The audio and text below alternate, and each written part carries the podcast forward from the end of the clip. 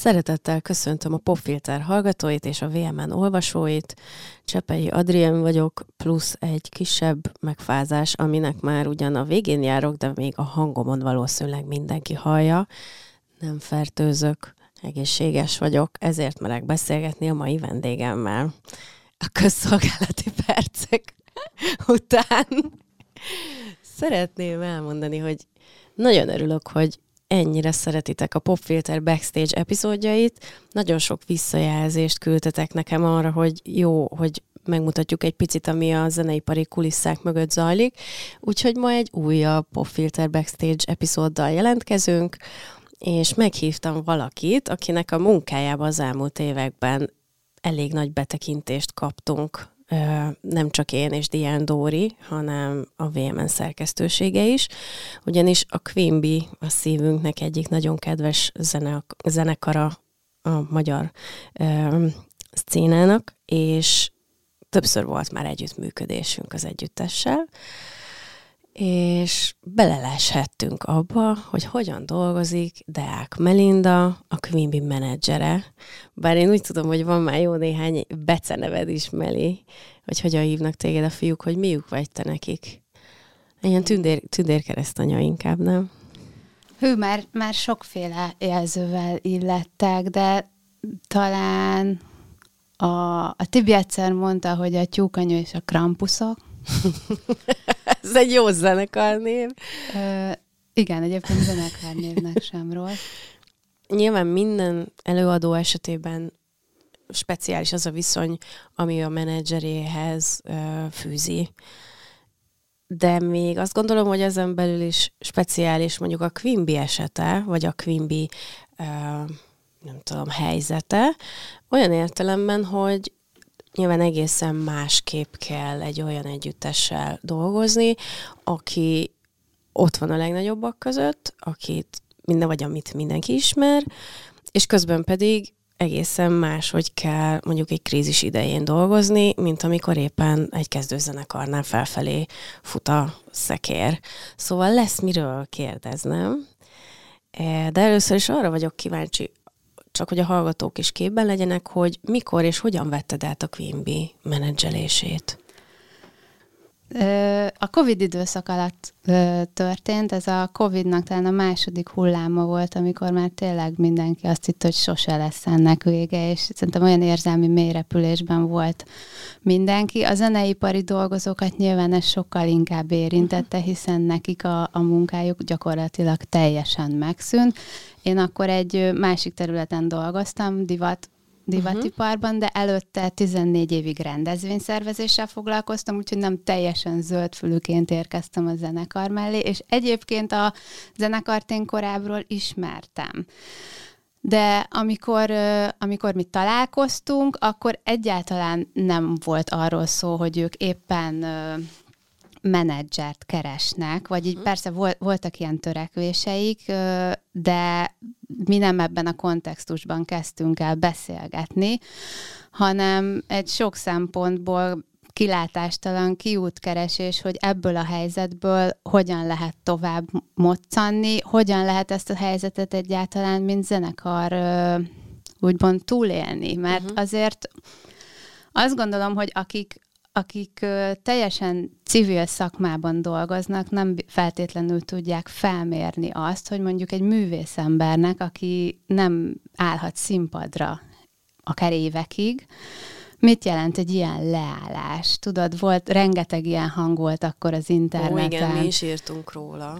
Menjetek kapálni. Igen, igen, és, és szerintem azok, akik, akik ebb, ezt szajkózták, életükben nem találkoztak művész emberrel, és én ráadásul együtt élek egyel, nekem ugye a férjem színművész, úgyhogy a Úgyhogy az egész... Mondjuk el, mondjuk el. Igen, nekem a férjem a Bálint Ádám, az Operett Színházban musical színész, úgyhogy én ezt én napi szinten éltem a Covid alatt, hogy, mm. hogy mit jelent valakinek, akinek az, a munkájának a visszaigazolása az egy az egyben a közönségtől érkezik, és ez egyik napról a másikra megszűnik, hogy ez, ez a kreativitásodra, milyen hatással van a lelki állapotodra, mert azért lássuk be, hogy mik, akik a civil szférában dolgozunk, valamilyen szempontból a mi munkánk mérhető számszerűsíthető, úgymond. A művész embereknek viszont minden, ami, ami számukra értékes és hasznos visszacsatolás, az a közönség felől jön. És persze, amikor egy zenekar leáll évekre, vagy leállásra kényszerül egy ilyen vírushelyzet miatt például, pláne egy olyan zenekar, aki amúgy is, tehát a Quimp esetében azért elmondhatjuk, hogy ők, ők ezért egy átalak, ez az átalakulás, ami most egyébként keresztül megy a zenekar, és kicsit újra kell húzalozni a belső működést, ez már időszerű volt. Ugye 30 évig ezek a srácok össze voltak zárva gyakorlatilag. Most is nyilván rengeteget, rengeteget találkozunk, de azért amikor a Covid megérkezett, konkrétan egy dübörgő gépet állított meg. Ez uh-huh. kicsit olyan, mint amikor egy, egy busz nekihajt a falnak, tudod? Azt azért úgy megérzed, hogy hirtelen az iszonyatos túlpörgetett tempóból megállsz. Nulla. És akkor most itt mi van, mi történik, és aztán eltelnek hónapok, fél év, egy év, és mivel nincsen visszacsatolás, ezért az is megfordul a fejedben, és nem csak a Queenbe, szerintem rengeteg előadó fejében, hogy vissza tudok-e jönni, amikor újra kimegyek a színpadra, ott lesz-e még a közönség. Hát és mennyi minden képes történni ilyen időtávban, Ugye itt pont a popfilterben beszéltünk arról, hogy akár egy Azaria, akár egy Judló karrierében mit jelentett az, hogy lényegében már nagy színpadon kellett az első igazi nagy koncertjét adnia, olyan értelemben, hogy nem az volt, hogy előbb kis 200 fős klubkoncertek, hanem pont az maradt ki, amíg Igen. egy, az első lépcsőfokok a karrierjéből. Tehát, hogy nyilván minden előadóra más hatással van, de amikor egy ilyen teljes gőzzel bőrgő Quimby hirtelen arra kényszerül, hogy teljesen leálljon, az úgy képzelem, hogy azért elég nagy pánikot tud okozni. Vagy nem is tudom, hogy a pánik a legjobb szó erre. Az, az egész biztos, hogy bizonytalanság volt a rajongókban is, meg, meg mindenkiben Abszolút, akkor. és ez szerintem teljesen valid egy ilyen belső bizonytalanság is, hiszen visszatérve a menjetek el kapálni ö, bemondásokra, ezek az emberek az egész életüket erre tették föl. És nem csak a Quimby, azok, akik komolyan gondolják, bármelyik művészeti ágban. Az, hogy te eljussál addig, hogy a közönség ismer, hogy van egy markáns közönséged, aki, aki ott van a koncertjeiden, aki támogat, abban rengeteg sok meló van. Ez nem egy hobbi szinten ö, művelt tevékenységnek az eredménye. Erre vagy felteszel mindent, vagy hobbi szinten, hobbi magaslatokba tudsz elérni. Amivel szintén semmi gond nincsen, csak nagyon visszás, amikor amikor egy ilyen helyzetben máshogy ítéltetik hát meg. ez nagyjából úgy lehet szerintem párhuzamot vonni, mint mondjuk az élsport, meg a, a szabadidősport között. Hogy Igen, abszolút. szuper, hogy eljársz hetente háromszor focizni, különösebb, nem tudom, eredményorientáltság nélkül, szuper jó, és csináld, és tök jó, de hogy ne vessük össze azzal, mint amikor egy élvonalbeli játékos arra teszi fel az életét. Abszolút. Abszolút. És egyébként a, a vicces az, hogy, a, hogy a, a fiúk közül nagyon sokan akkor el is mentek, és és hát egyébként azóta Livius is... kutat takarított, igen, ugye itt mesélte el igen, nekünk. és egyébként azóta is űzik azt, amit akkor elkezdtek. A Livius nem a kút takarítás természetesen. Bár nekem most nagy szükségem lenne egy kút takarítóra, Livius. de, de ha nem... nem most nagyon elfoglal. Most inkább egy, egy nagy koncertre készül igen, a Livius igen. és a Quimby, ugye? Igen, igen. Hát ez, ez most a következő nagy célkitűzésünk, ugyanis a működésünkben mindig, mindig azt láttam, hogy fontos, hogy mindig legyen előttünk egy cél, amiért közösen dolgozunk, és, és ami motivál mindenkit, úgyhogy igen, a, az MVM Dome-ban lesz március 9-én a Quimby Class and Roll koncertje, ami a Danubia zenekarra egy közös produkció. Ez nem, ez nem egy új ötlet, mert ez már egyszer korábban megvalósult, 2018-ban a Margit-szigeti szabadtéri színpadon. Akkor én még nem dolgoztam a fiúkkal, de, de nagyon sokszor szóba került ez a produkció, ugyanis ez akkor ott egyszer lett bemutatva, azt hiszem 3000 ember látta ott, és egy gyakorlatilag egy kísérleti előadás volt, zseniális volt, tehát nem tudom, akár ezt, hogy visszagondolok, a, ahogy elindul, ahogy a klasszikusok mellé beszáll a Quimby, tényleg libabőrös a karom, tényleg fantasztikus volt, de hogy az a- akkor ott egyszer megteremtődött, és azt érezték a fiúk, hogy ebben még van. Tehát, uh-huh. hogy ezt nem szabad itt ennyiben hagyni, nagyon sok munkájuk is volt benne, a Danubia zenekar részéről az ott Rezső megírta az összes partitúrát, az összes ö, ott elhangzott Quimby dalhoz, rengeteg hangszerre, tehát hogy ez, ez tényleg egy, egy ö, nagyon átfogó nagy projekt volt, és aztán valahogy úgy alakult az élet, hogy akkor ők csinálták tovább a koncertjeiket, aztán jött a Covid, de hogy ez, ez ott motoszkált, hogy ezzel valamit ö, kezdjünk, és, és akkor jött az ötlet, hogy mi lenne, hogyha ezt vinnénk el a Dómba. Hmm. Ugye pont a Covid idejére esett volna Quimbynek öt évente szoktak lenni ezek a nagy aréna koncertjei, az akkor nyilván nem tudott megvalósulni, de, de éreztük, hogy, hogy valami olyasmit szeretnénk mutatni most a közönségnek, ami tényleg egy ilyen nagy szabású. Tehát a szokásos, nyilván minden Quimby koncerten ügyelünk arra, és ez mindig is így volt, hogy ez mindig egy nagy esemény, hogy, hogy, hogy ö, nagy formátumban mutatjuk meg mindig a, a zenekart, de hogy ezen picit azon túlmutasson, uh-huh. hozni valamit, amit, amit amivel nem fog találkozni a közönség nyáron, amikor fesztiválokon lát bennünket, hanem ez akkor ott egy ilyen nagyon nagy esemény legyen. Tulajdonképpen vázoltad is a munkamódszeredet, mert egyrészt azt látjuk, hogy tervszerűen, nagyon megfontoltan, mondhatjuk azt, hogy projekt alapon gondolkozol a zenekarral kapcsolatban, másrészt pedig abba is kaptunk most némi betekintést, hogy nagyon fontos és nagyon nagy hangsúlyt helyezel a, a mentális lelki részére a dolgoknak. Uh, nyilván nem titok, hiszen mi is beszéltünk róla, mindenki olvas híreket, hogy a zenekar életében voltak olyan időszakok, amikor a Tibi távol volt, és azt gondolom, ez önmagában is egy olyan helyzet, amit menedzsment szintjén is uh, kezelni kell, vigyázni arra, hogy, hogy ne keletkezzenek nagyobb törések a mindenképpen keletkező töréseken túl.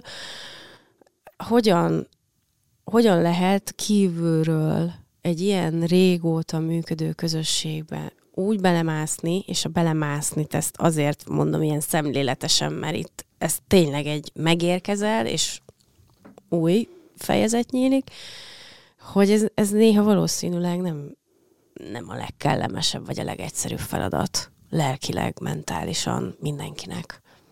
Én azt gondolom, hogy nagyon-nagyon magas fokú érzékenységgel lehet, és általában amúgy egy érzékeny embernek tartom magam.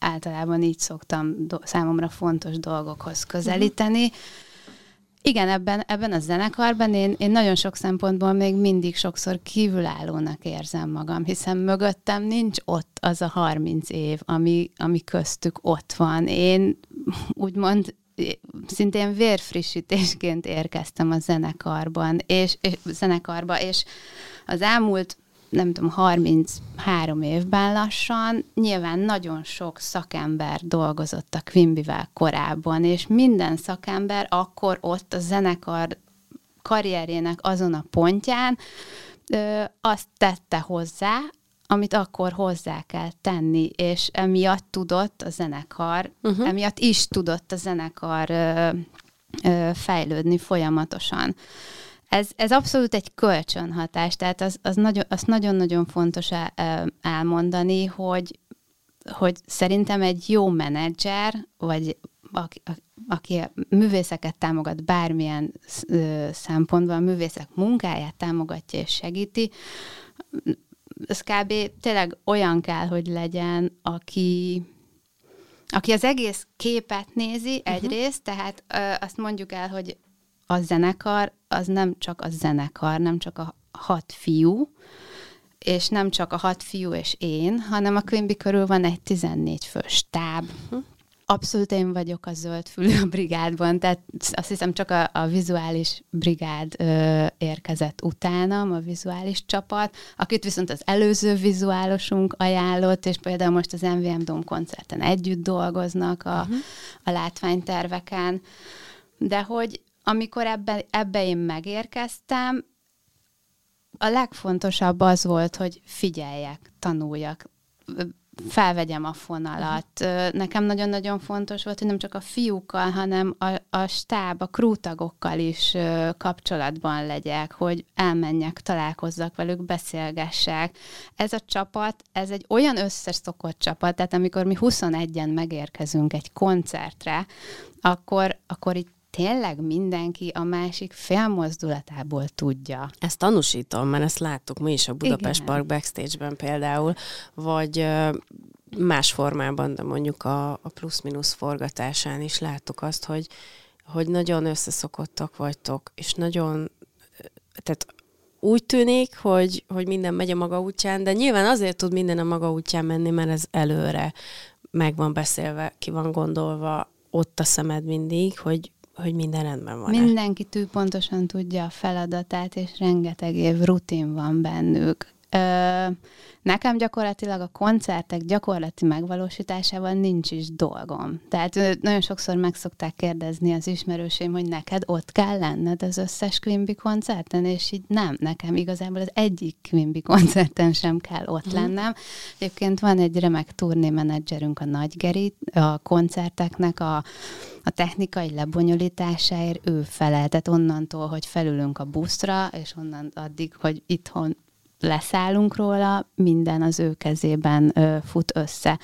De visszatérve arra, hogy ebbe én hogyan tudtam aklimatizálódni, úgymond, az, az tényleg a, az iszonyatos figyelem és alázat igazából, ez, ez, egyszer volt egy ilyen hasonlatom erre, hogy amikor így ki lett mondva, hogy Meli, akkor szeretnél a Quimby menedzsere lenni? Vagy így tudod, így segítettem nekik egy csomó minden, mindent intézni, és egyszer Livius megkérdezte, hogy amúgy, amikor felhívsz valakit, te hogy mutatkozol be a telefonba? És akkor, tudod, a lány, aki most itt segít a Quimbynek, és mondja, akkor ezt nevezzük nevén, nem? Hogy a lány, aki segít a Quimbynek, az a Quimby menedzsere, és így, ó, Ja, hogy már ott vagyunk.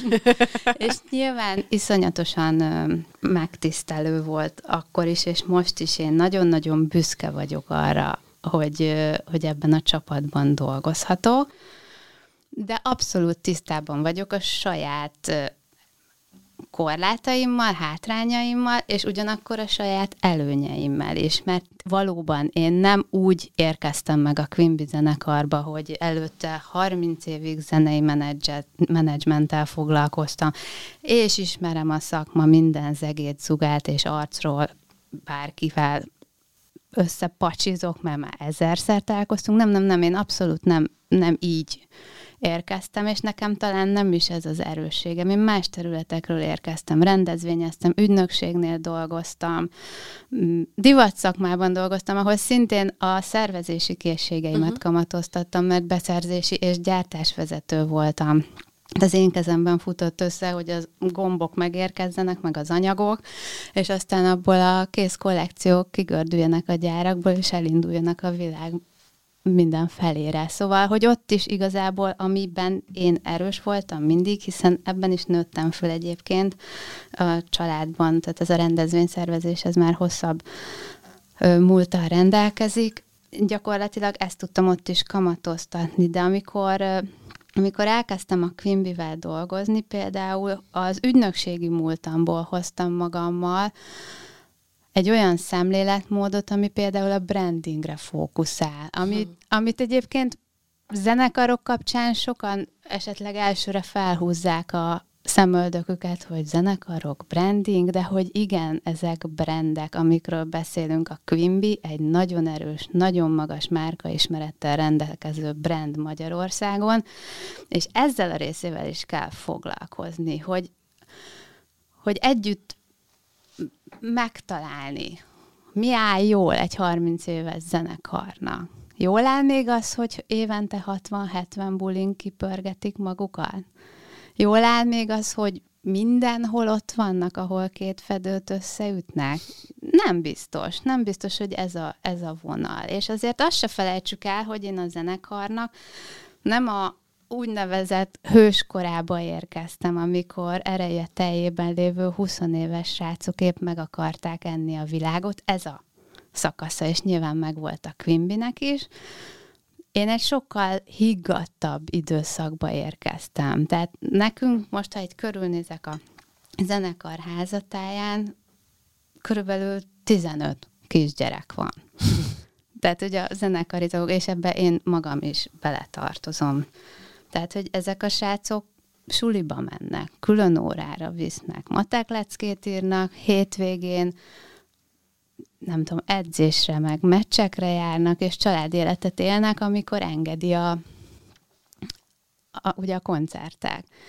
És én azt gondolom, hogy amikor egy, egy ekkora zenekart vizsgálunk, akkor ezt az egészet globálisan kell vizsgálni, és, és számításba kell venni azt is, hogy például itt vannak a fiúk mögött a társaik, és hogy például velük is, velük is nagyon sokat beszélgettem, hogy nélkülük sem létezne ez a zenekar, mert egy olyan háttérországot biztosítanak a, a fiúknak hosszú évtizedek óta, ami nélkül ez nem tud megvalósulni. Nekem is művész a férjem, én pontosan tudom, mennyi lemondással jár az, hogy ő minden hétvégén színpadon állhasson, Úgyhogy ez, ez, ez mind egy, egy nagy csomag, és és én igyekeztem mindig ezt az egészet egyben nézni, és szerintem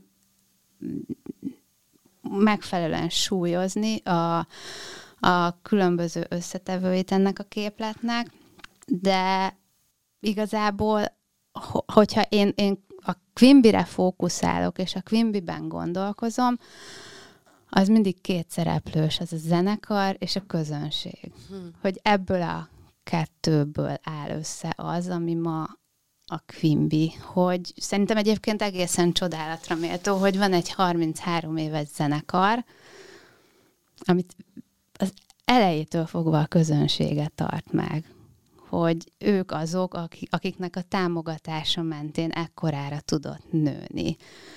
És én nem tudok olyanról az elmúlt évtizedekben, hogy kaptak volna akármilyen támogatást, ami így mechanikusan meglökte volna a zenekar karrierjét, és egyébként én a, hogy mondjam, a tehetség előtt én tényleg leborulok. Hm. Tehát nekem, amikor bárkit látok művészeti, sport, bármilyen területen, üzleti életben, látok bárkit, aki a saját tehetségéből jut el oda, ahová ahová eljut, az, az belőlem egy olyan mély tiszteletet ö, vált ki, és hogyha én egy olyan helyzetbe kerülök, ahogy a könyv esetében kerültem, és hogy én mondjuk hogy ilyen szép allegórikusan mondjuk a szél tudok lenni a szárnyaik alatt, és segíteni abban őket, hogy abban ki tudjanak teljesedni, akkor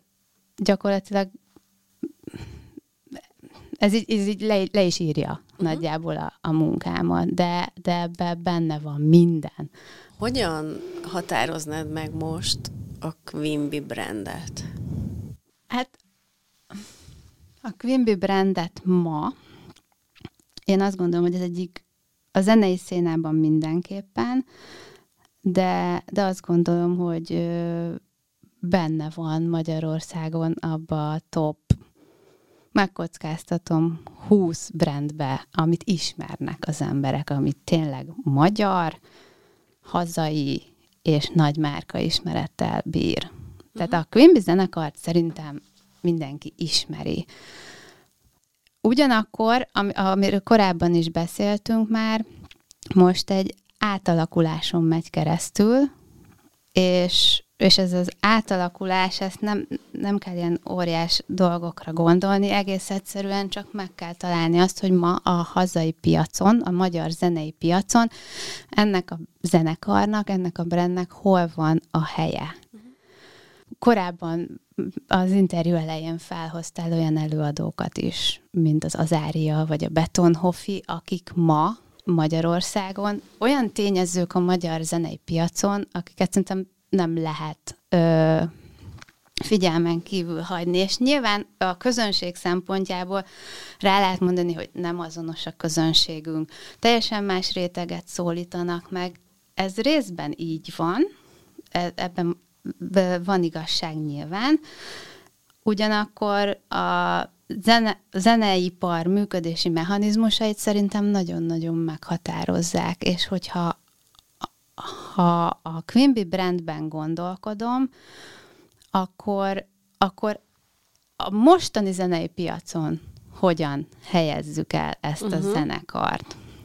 Egyébként, ha már ugye itt arról beszéltünk, hogy más közönség, nem vagyok mindig biztos abban, hogy ennyire lehet külön szedni közönségeket.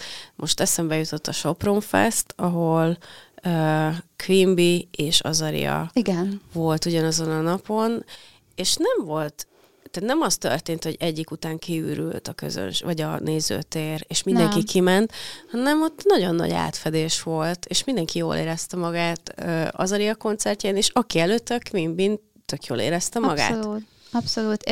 A, a Quimby azt gondolom, hogy már egy több generációs zenekarrá uh-huh. nőtte ki magát, és én nagyon-nagyon örülök, amikor a koncerteken látom, hogy azok a 40-50 éves rajongók, vagy a közönségnek azon tagjai, akik tényleg akár a zenekar megalakulása óta ö, figyelemmel kísérik a Quimby útját, azok már a gyerekeikkel vannak ott.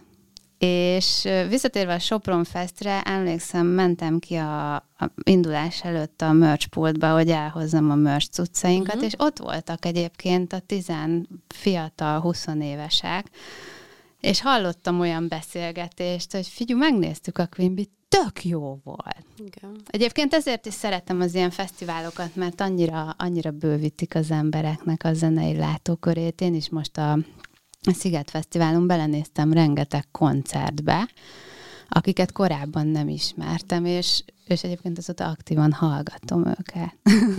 Hmm, szerintem ez fontos, de, hogy de igen. az ember azért maradjon rugalmas, akkor is, hogyha megvannak a preferenciái, mert nyilván megvan a törzs közönsége a Quimbynek is. Nagyon-nagyon De nagyon nagy az átjárás. közönség, de azért van átjárás, és tényleg nagyon gyakran látom azt, hogy mondjuk ez miért nem működhetne az, hogy anya-apa elviszi a gyereket Quimbyre, hogy na, tessék, nézd meg, mi ezt szeretjük, aztán ők megérzik, hogy a gyerek meg az ariát hallgat.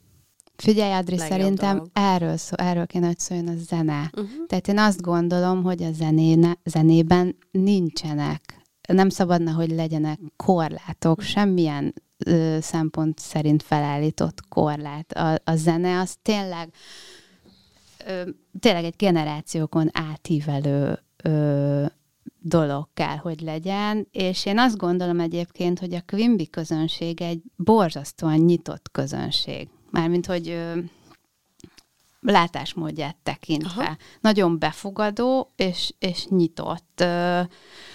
Én, én egyébként korábban említettem neked, hogy a zenekart én a zenekar és a közönség relációjában vizsgálom nagyon sokszor, uh-huh. amikor új dolgokon ötletelek, mert nagyon sokszor jutnak eszembe olyan dolgok, ami kicsit ilyen outside the box, uh-huh. és és lehet, hogy szokatlan, de ez nyilván nem azt jelenti, hogy fenekestől szeretném felforgatni a zenekart, hanem, hanem néha új ötleteket hozok az asztalhoz, és akkor közösen megvizsgáljuk, de hogy ezek az ötletek mindig a közönség és a zenekar kapcsolatát célozzák. Hogyan tudnánk olyan dolgokat kitalálni, ami jól áll a zenekarnak, de a közönségnek is egy, egy úgymond egy ilyen kis extra ö, tartalmat akár. Nem is biztos, hogy mindig zenében gondolkodom. Na, mondjuk egy példát, mert nekem van egy nagyon nagy kedvenc példám. Ez, ha jól emlékszem, tavalyi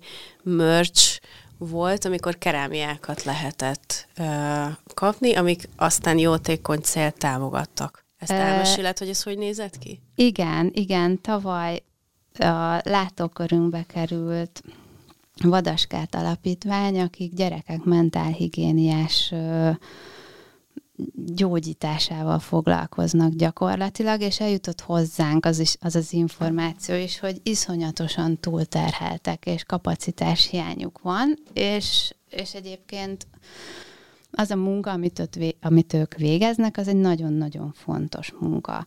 És akkor ö, volt egy ilyen ötlet, hogy ö, az apacuka kerámiával közösen csináljunk egy kerámia kollekciót, amit a fiúk a saját kezükkel csinálnak meg. De tudod, ez az ötlet is, amikor először mondtam a fiúknak, akkor így kérdezték, hogy de Meli, akkor most elmegyünk gyurmázni?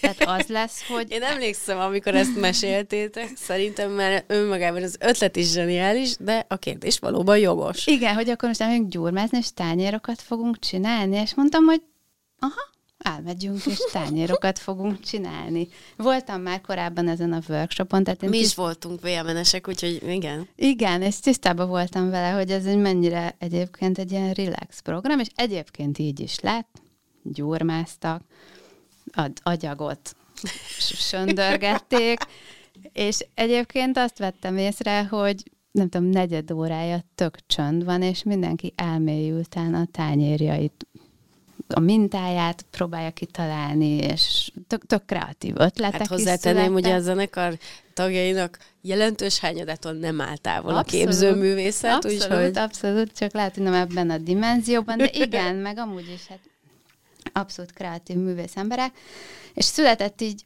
12 kerámia, amit egy aukciós oldalon elárvereztünk, és, és kett, aztán 2,4 millió forintot gyűjtöttünk Csű. ezzel. Tehát, hogy a bevételnek mi a 100%-át a, az alapítványnak szántuk, és emellett a merchben amúgy megjelentek kerámiák, amit már nyilván nem a fiúk egyesével a kezükkel gyúrta, de, de nagyon, nagyon ö, sikeres volt. Tehát így nagyon, nagyon szerették.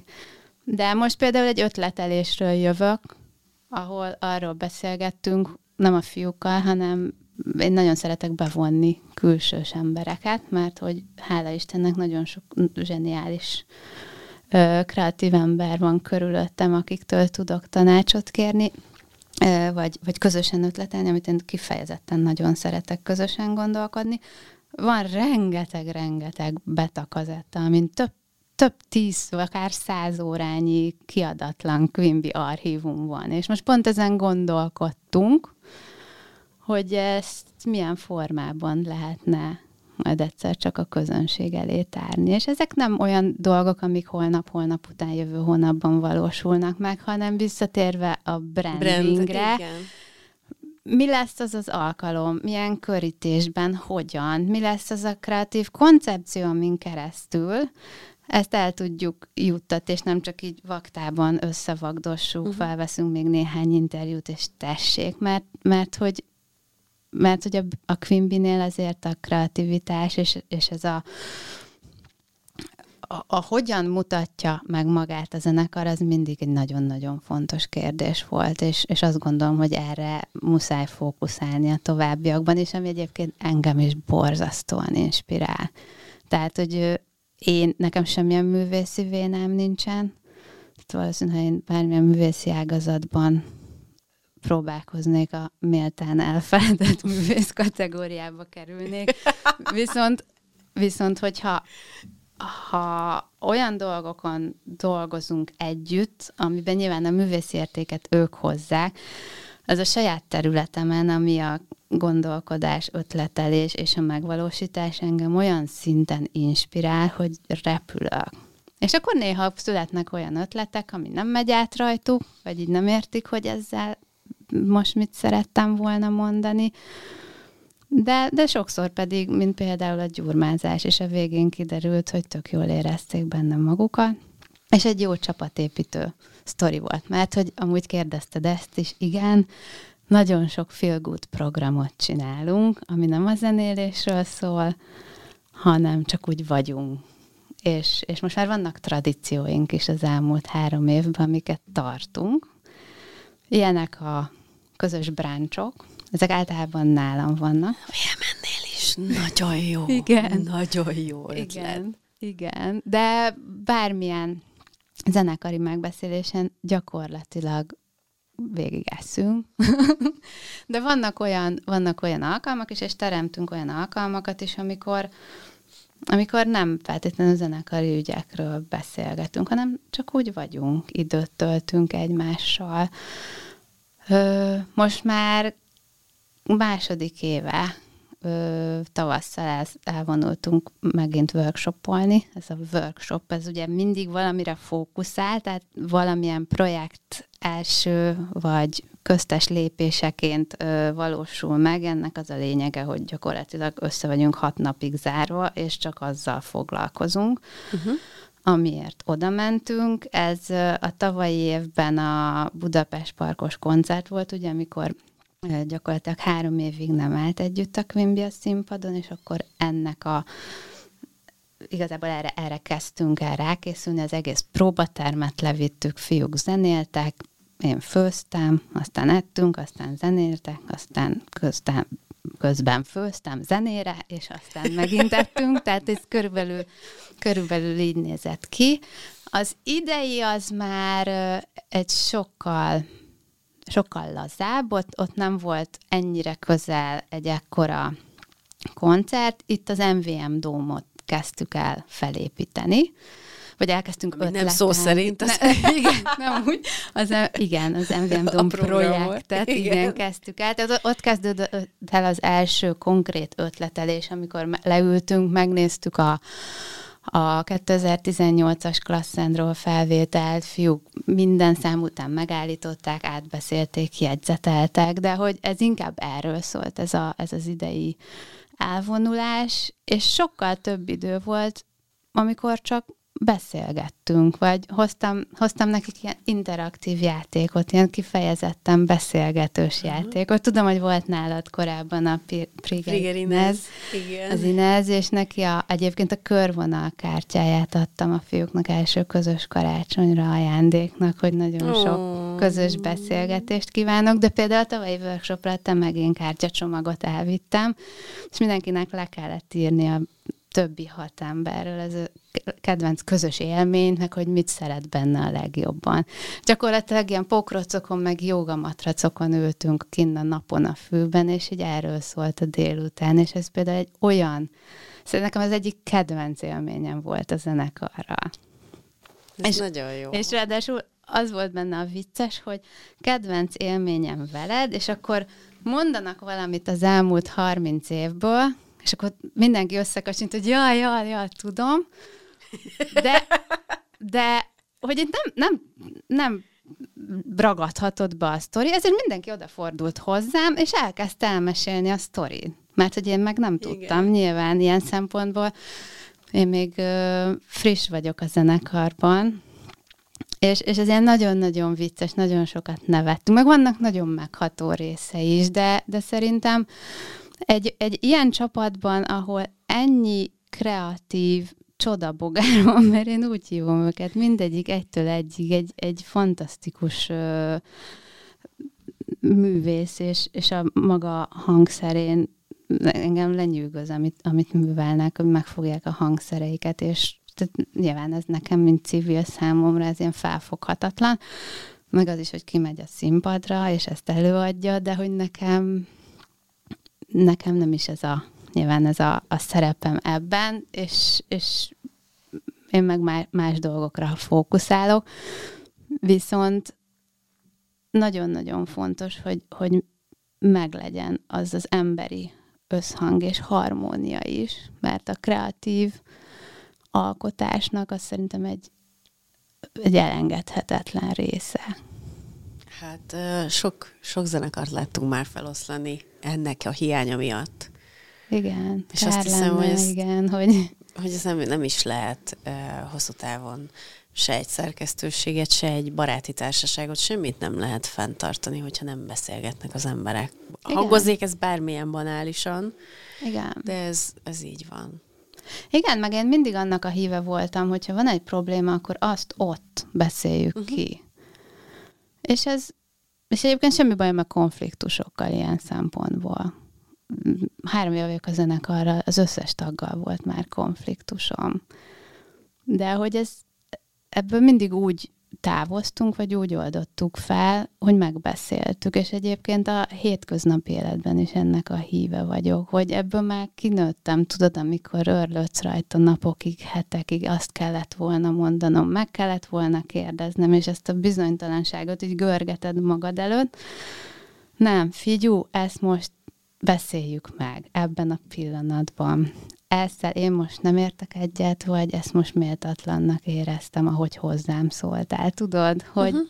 ezek azonnal oldódjanak fel. Ez fontos. Pici gyakorlatilasabb témára kanyarodnék vissza, mert nagyon ö, éreztem, amikor a merchről beszéltünk, hogy, hogy ezt is divatipari szemmel is nézed, és én azt tapasztalom egyébként, hogy egyre egyre elterjedtebbek a különleges mörcsök. Tehát, hogy, hogy ebben azért szintet léptünk már. Nem csak a zenekaros póló, meg turnépóló létezik, hál' Istennek, meg nem csak egy kapucnis pulcsit lehet elképzelni, meg ha igen, akkor abból sem mindegy, hogy miért, hanem nem tudom, a Björk karácsonyfadísztől, a fú, most majd meg fogom nézni az adás után, de azt hiszem, hogy nem csak kitaláltam, hogy, hogy létezett ö, valamelyik metálzenekarnak vibrátora, Hmm. Azt most nem akarok hülyeséget mondani, de lehet, hogy, hogy turbo lever vibrátor volt. Progresszívat. de hogy nem tudom, nem, mindegy, majd utána fogok ennek nézni, és leírom a kísérőcikkben, ha ez fontos info valakinek, de hogy szóval, hogy lehet azért tényleg progresszíven gondolkodni ebben a dologban, hogy ez például szerinted mennyire tartozik hozzá a brandépítéshez, vagy mennyiben segítheti a brandépítést? Azt gondolom, hogy a merch egy ilyen nice to have kategória, tehát tök jó, hogyha uh-huh. egy zenekar előjön olyan merch termékekkel, amik egyébként jól állnak neki, amik az igen, minden szempontból illenek hozzá. Tehát visszatérve a vibrátoros ötletre, nem biztos. Most, le, most legooglizom, mert jó. ha nem, akkor valaki csinálja már meg, légy szíves. Jó, jó, azok valószínűleg nem mi leszünk, de hogy, de hogy abszolút értem, csak igen, hogy mi az, ami, ami passzol mondjuk, mondjuk egy Quimbyhez. Azt már érintettük, hogy divatiparban dolgoztam sokáig, és emiatt mondjuk én a merch polo témához is egy picit máshogy közelítek, mert beszerzési vezetőként azért sokszor megjártam a Európa nagy anyagvásárait, ahol nagyon sok olyan tapasztalatot szereztem, hogy mi a különbség anyag és anyag között, és pontosan tudom, mi történik a pólóddal, amit megveszel, hm. pár ezer forintért, és az első mosás után az oldalvarrás a köldököthöz csavarodik. én, én nagyon-nagyon nem szeretnék, és egyébként más zenekaroknak is gyártottam már mörcsöket, van egy saját pólómárkánk a barátnőmmel, rég a Quimby előttről, amire abszolút a, a fenntarthatóság és a helyben gyártott termékek címkét ragasztottuk rá, vagy ilyen zászlós, kitűztük a hajónkra, zászlós hajónkra, vagy érted? Igen, Na, mindegy. abszolút értjük. Um, Lengetitek. Lengetjük. Igen, tehát, tehát megvizsgálni azt, hogy mi, mivel csapunk legkevésbé oda a, uh-huh. a, környezetnek. a környezetnek, illetve mi az a termék, ami még a vásárló számára is tetszetős, és megfizethető. Amikor, amikor a Quimby merchről elkezdtünk beszélgetni, akkor én mondtam, hogy semmiképpen sem szeretném a konvencionális uh-huh. ö, pólókat csinálni, akkor inkább ne csináljuk tehát akkor, akkor nem lesz Quimby merch, vagy nem lesz Quimby póló, de ami három mosás után elkezdesz benne aludni, az szerintem nem egy nem, nem az a termék, amit én szívesen kiadtam volna valaha is a kezemből. Úgyhogy a Quimby merch ezen az úton indult el, vagy ebből a alapgondolatból, és, és ez abszolút az én kis projektem volt, a testhez álló. És, és tavaly, tavalyi karácsonykor a dalszövegek mellett felkerültek grafikák is, és ezeket mind hímeztük, tehát nem a uh-huh. mosásban lejövő rányomott cuccokra szavaztam akkor sem, hanem hímeztük. És egy zenekari meeting után egyszer a Tibi előtt volt, nem tudom, néhány A4-es lap, szerintem a gyerekeim hagyták az asztalon, akik korábban rajzoltak, és meg egy filctól. És ilyen tök jó dolgokat rajzolt, és eltettem őket. Hm? És én mondtam, hogy mi lenne, ha ezeket ráhímeznénk a pólókra, és zseniálisak lettek tényleg. És a Dodi is hozott uh, grafikákat, illetve dalszövegeknek a címét, vagy egy-egy részletét hímeztük rá, úgyhogy mindenképpen fontosnak éreztem, hogy olyan termékek legyenek, amik az ő kezeik közül, vagy az ő dalaikból. És ez egyébként milyen szép, um, hogy szépen körbeér ez a történet, hogy a Quimby-nek nagyon nagy, masszív közönsége van a mai napig, de hogy mégis ez mennyire közvetlen dolog, hogy, Igen. hogy ekkora közönséggel is ennyire um, nem, nem DIY értelemben DIY, de mégiscsak saját kezű. Igen. Tehát, hogy megmarad ez a fajta kapcsolat. Igen, igen, és ez szerintem amúgy a zenekarnak is mindig fontos volt. Mesélték nekem, hogy az első koncertek, ahogy elindultak, ők csinálták a plakátjaikat, ők pakolázták a lámpákat a színpadon, hogy hogy, hogy néz ki a legjobban, tehát hogy erre ők mindig nagyon-nagyon adtak. És nyilván, amikor a produkció már nagyra nő, akkor nem te állítgatod a lámpákat. De igazából ezek, ezekben a dolgokban a mai napig nagyon partnerek a srácok, hogyha ha van olyan ötletem, ami... És van egy csomó amúgy, és, és a fiókban is van még egy csomó.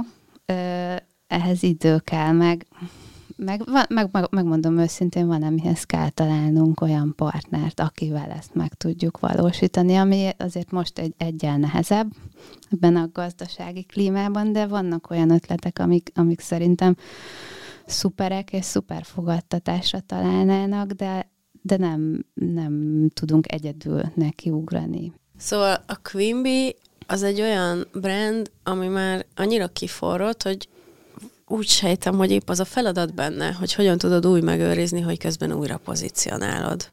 Igen, és ez az újra pozícionálás, ez, ez szerencsés esetben kifele nem is látszik. Uh-huh. Tehát, hogyha valaki eljön egy Quimby koncertre, akkor ugyanazt a hamisítatlan, fantasztikus zenei élményt, és, és főleg látvány, ugye a látványra is nagyon nagy hangsúlyt fektetünk, tehát egy egész kompakt élményt kap, uh-huh. ami, ami azt gondolom, hogy sok szempontból egyedülálló. Ugye a Quimbit sok évig tartották az ország legjobb koncertzenekarának, és ez nem, nem is véletlen és azt gondolom, hogy szerintem még mindig az ország egyik legjobb koncertzenekara, de nyilván folyamatosan változik a piac. Tehát ez a kettő, a piaci változások, illetve a zenekar tagjaiban végbe menő változások. Mert hogy folyamatosan mindannyian változunk, uh-huh. és azt gondolom, hogy fura is lenne, hogyha bárki úgy gondolkozna közel az 50-hez, mint 20-30 évesen, tehát, hogy nyilván ö, mindenki ö, fejlődik, és mások a prioritások. Ahogy mondtam, rengeteg kisgyerek van körülöttünk, tehát a családi prioritások is mások. A COVID alatt abszolút, abszolút más irányokban is elindult a zenekar egyik fele, amiben a mai napig tevékenykedik, és ezt, ezt, ezt mind-mind összefésülve, illetve ne feledkezzünk meg arról, hogy a fiúknak vannak a saját zenei projektjeik is, amiket én például személy szerint borzasztóan támogatok. Szerintem nagyon-nagyon jó dolog, hogy, hogy mindenkinek megvan a saját kis outletje, ahol ki tudja a kreativitását élni, és nem a Quimby-be akar mindent beleerőltetni. Ez nagyon fontos gondolat, mert ebből nagyon sok előadó esetében van feszültség. Abszolút. Hogy van, akinek van side projektje, van, akinek nincs, nem ér rá, nem tudnak koncertet bukolni emiatt, stb. stb. Tehát, hogy ez nyilván nagyon sok gyakorlati szervezésbeli, meg, meg egyéb dolgot von maga után. Viszont az a gondolat, amit, amit mondasz, hogy ezt te nagyon támogatod menedzserként, és bátorítod, és ez jó hatással van a Quimby-re is, szerintem ez, ez nagyon, nagyon fontos gondolat. Igen, mert nem mindenki a Quimby-be akarja megélni a, az egyéni kreatív ötleteit. Van hely, ahova azt el tudja vinni, és a Quimby-be már az találkozik, vagy a Quimby-nek az eszenciája ennek a hat fiúnak uh-huh. az eszenciája. Úgyhogy én, én nagyon, és igen, egyébként macerás, bevallom, 14 Google naptárat egyeztetek, amikor 14. jön egy felkérés. Igen, mindenkinek a saját naptárját, a koncert naptárjait, illetve azokat a, azoknak a zenekaroknak a naptárait, ahol például a vendégzenészeink, mint a Tóth Sanyi szaxofon, vagy a Vasti gitár, ők egyéb projektekben is játszanak, úgyhogy én azoknak a zenekaroknak is nézem a naptárjait, mert minden megvan velem. Ha esetleg eddig valaki azt gondolta volna, hogy a Meli munkája az ilyen elméleti, meg főzés, meg cukiskodás, nem, meg ezért, tehát 14 darab naptárat Igen. egyeztet. Igen. Hát igen. Ez komoly. Igen, és egy csomószor, csomószor belefutunk persze, hogy egy dátumra azt kell, hogy mondjam, hogy sajnos nem, mert, mert valakinek oda bukkolva van. De ez egy közös megegyezés. Gyakorlatilag ami, a zenekar, zenekar működését azt úgy kell elképzelni, hogy a hat fiú, tehát a Tibi, a Livius, a Faszi, a Dodi, a Szilárd és a Fefe, illetve én leülünk, és a, az alap csapás irányokat meghatározzuk együtt. És ebben ezek, ide tartozik abszolút, hogy vannak a side projektek, ö, illetve a zenekart milyen irányba szeretnénk vinni. Tehát a side projektekkel számolva. Uh-huh. És akkor innentől mindenki csinálja a maga dolgát. Tehát amit az elején mondtál, hogy a menedzser mennyire folyik bele ebbe a munkába. Én például, amikor a zenekarral elkezdtem dolgozni, akkor azt mondtam, hogy tizenéljetek, és én minden mást kézben tartok. Hogy nekem például nagyon nehezemre esik, amikor engem mikromenedzselnek. Én, azt nem, én úgy nem is tudok dolgozni. Mindig is szerettem önállóan dolgozni.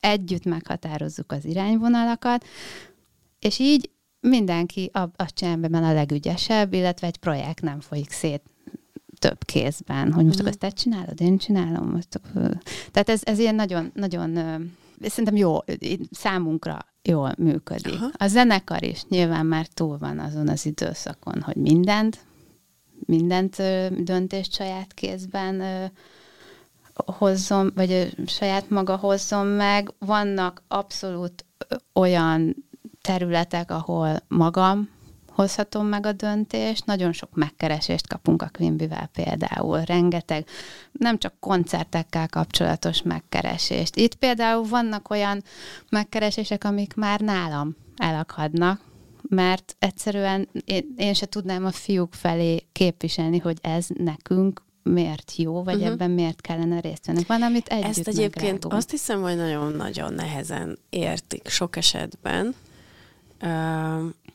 valamennyire én is beleláttam ebbe az elmúlt egy-másfél évben, nem a Quimby-nél, hanem más zenei menedzsment cégnél, hogy, hogy sokszor értem, hogy miért nem jut már el egy felkérés az előadóig sem, nem azért, mert se fejmenedzser, nem azért, mert lusta, nem azért, mert nem akar dolgozni vele, hanem azért, mert egyszerűen képtelenség egy bizonyos mennyiség fölött bármit nem hogy elvállalni, de megvitatni is. Másrészt pedig van, ami egyszerűen nem fér bele a brand építésbe, vagy a brand, nem tudom, hát ne, ne, nem, nem megy egyszerűen. Meg a brandingen túl azt is azért számításba kell venni, hogy azért a saját energiaforrásainkat hogyan osztjuk be. Pontosan. Tehát most egy nagy koncertre készülünk. Ez például minden energiánkat elvisz jelen pillanatban. Tehát az olyan megkeresések, amit tőlünk akár három-öt nap ö, energia és időbefektetést igényelne, az most egész egyszerűen nem fér uh-huh. bele. Nem sokára kezdünk próbálni a Danubia zenekarral, elkezdődnek az első próbáink, ö, aztán nyilván az első próbákon ki fog derülni, hogy a nagyzenekaros ö, átiratok hogyan működnek uh-huh. a gyakorlatban, akkor azokra visszajelzést adunk, az ott rezső tovább dolgozik rajtuk, aztán még egy kör ö, próba következik, és aztán a főpróba hetünk, és mindeközben azért ezt szeretném elmondani, mert ez egy elég fontos információ, hogy ez az MVM Dom koncert nekünk egy saját szervezésünk, tehát ezt uh-huh. nem egy jegyirodán keresztül csináljuk, hanem ez most egy saját szervezésű koncert, ami egyrésztről nyilván egy rizikós dolog, tehát ez a mi saját mhm. vállalkozásunk, uh-huh. Másrésztről pedig sokkal nagyobb ö, szabadságot ad nekünk, hogy eldöntsük, hogy bizonyos ö, elemeket behozunk, vagy elengedünk, és a kreatív koncepciót úgy alakítjuk, ahogy mi jónak látjuk, tehát gyakorlatilag nem kell kompromisszumokat kötnünk. Ez abszolút egy összművészeti projekt, ezt a Tibi fogalmazta meg múltkor valamelyik interjúban, hogy az összes, a crew minden tagja, aki benne dolgozik, a maga területén zseniális szakember, és nagyon-nagyon ragaszkodik is egyébként a zenekar a crewhoz, és nyilván én is, mert, mert annyira, annyira biztonságban érzem mellettük a munkámat, uh-huh. az mhm. én munkámat. Tudom, hogy az, amit ők csinálnak, az kifogástalan, azon nem kell gyakorlatilag foglalkoznom, és ez nyilván egy borzasztó jó és biztonságot adó érzés. Ö, és például nálunk nincsen olyan, hogy jóvá hagyott vizuál, tehát a kis Ákosék, akik nekünk a vizuálunkat csinálják, az az folyamatosan változik, mert ott élőben keverik a koncerten, uh-huh. és ha úgy érzi, hogy annál a zenei résznél nem volt meg a vizuális katarz, és akkor újra csinálja. Elmennek dolgok, ez folyamatosan evolválódik ez az egész, hogy koncertről koncertre mindenki a maximumot nyújtja, és ebben a az MVM Dome-ban szervezett koncertünkön is mi most abszolút csapatként dolgozunk, tehát azon felül, hogy a fiúkkal én tartom a kapcsolatot, hogy mikor vannak a próbák, mikor vannak a sajtó megjelenések, interjúk, stb. Van egy másik oldala, ami, ami viszont a technikai csapattal történik, uh-huh. és, és az számomra nagyon-nagyon izgalmas dolgok jelen pillanatban ott történnek, mert nagyon sok ötlet kavarog a brigádban, és mindenkit bevonok a saját területén. A, nagyon sok mindenben ők hozhatnak meg döntéseket, ki, kivel, hogyan, milyen volumenben megvitatjuk. Nyilván a büdzsét próbálom én fogni, illetve azt még nagyon szeretném elmondani, hogy, hogy ö, saját szervezés, de van mellettem egy ö, promótársrác, a Szombathelyi János, akinek óriási tapasztalata van ugye nagy koncertek szervezésében, tehát hogy itt is úgy éreztem, hogy azért nem egyedül ugranék bele, ugyan a rendezvényszervezés területén van tapasztalatom, de azért szerettem volna, hogy minden a legjobb kezekben legyen, úgyhogy ő velünk uh-huh. együtt, ami egyébként vicces, mert a Janival én együtt nőttem föl Dunaföldváron, tehát én három éves korom óta is a világ. Igen, mert nekem az apukám Dunaföldvári, és én ott töltöttem fél gyerekkoromat. A fiúkkal viszont a Jani egy gimibe jár Dunaújvárosba, ami egyébként két egymás mellett lévő város. Tehát, hogy ilyen annyira szépen összeér minden ebben a projektben. Arról mesél még nekem, hogy az milyen folyamat, amikor, amikor tényleg teljes gőzzel megyünk ből, most vegyük ki a, a Covid miatti megtorpanást, de hogy mégiscsak egy nagyon sok koncertet adó zenekarból hogyan lesz jóval kevesebb, de csak nagy koncert, vagy csak nagyobb koncertet adó zenekar. Hát ez Egyrészt rengeteg mérlegelés és beszélgetés, tehát, hogy mindenkinek el kellett oda jutnia, és meg kellett hoznunk ezt a közös döntést, hogy ez mindenkinek jó, uh-huh. hogy ezt mindenki szeretné. Ugye a Covid után felmerült, szerintem nem csak a Quimby-ben, nagyon sok zenekarban, hogy jó, akkor most így vissza, visszatérünk a normális élethez, ami egyébként nagyon sok mindenben már más, mint a Covid előtti életünk. Ö, Hát az már érzékelhető, hogy például a közönség is máshogy Abszolút. viselkedik, sokkal kevesebb jegyfogy elővételbe. Most nyilván nem az ilyen egyszeri alkalmakra gondolok, mint egy MVM Dom, vagy egy Puskás Aréna, pont Azaria éppen ma de, nyitja meg a másodikat. Elképesztő, tehát, hogy, tényleg. Igen, tehát hogy ez is változott, egyébként ez szerintem ez is maga a változás, hogy azt hiszem, hogy a magyar közönség is igényli az ilyen típusú nagy koncerteket a magyar Igen, nagyon szeretnek most koncertekre járni az emberek. Szerintem ez biztos, hogy hozta a Covid, hogy, hogy megtanultuk ezt értékelni. Igen. Ugyanakkor például fesztiváloknál nagyon élénken lehetett azt érezni, hogy sokkal kevesebb elővételben az elfogyójegy, és máshogy, tehát hogy egy picit biztonságibb játékot játszanak a, a nézők sok esetben. Nagyon sok megye például az utolsó napon egy-egy koncert előtt a jegyekből. Tehát, hogy erre majd nyilván lesz ilyen konkrét kimutatásunk, de az egészen biztos, hogy máshogy működik a közönség is, meg a zeneipar is. Abszolút, abszolút. És ezek, ezeket a változásokat is mind-mind figyelembe kell venni. Ezek főleg az én asztalomon csapódnak, tehát ahogy mondtad, rengeteg tényező, meg most ugye a nagyon-nagyon érződik az a gazdasági recesszió a zeneipar minden területén. Tehát, hogy és, és tudod, a zeneiparról, amikor én beszélek, akkor nem csak a zeneiparról beszélek, uh-huh. minden mindennel összeér. Uh-huh. Minden. És visszatérve, hogy, hogy ebben a helyzetben vagy hogy, hogy jut el oda a zenekar, hogy a fullgázról, vagy a fullgözről most egy ilyen sokkal mérsékeltebb és át, nem, nem átgondoltabb, ez nem jó szó rá, mert eddig is nagyon átgondoltam működött a zenekar, csak egy másik, másik zenekari működési struktúrába uh-huh. Ez nagyon, nagyon sok beszélgetés tényleg. És itt mindenki elmondja a saját személyes preferenciáit, hogy nekem ez fér bele. Én most ennyit tudok nyújtani. Belőlem most ennyi jön, uh-huh.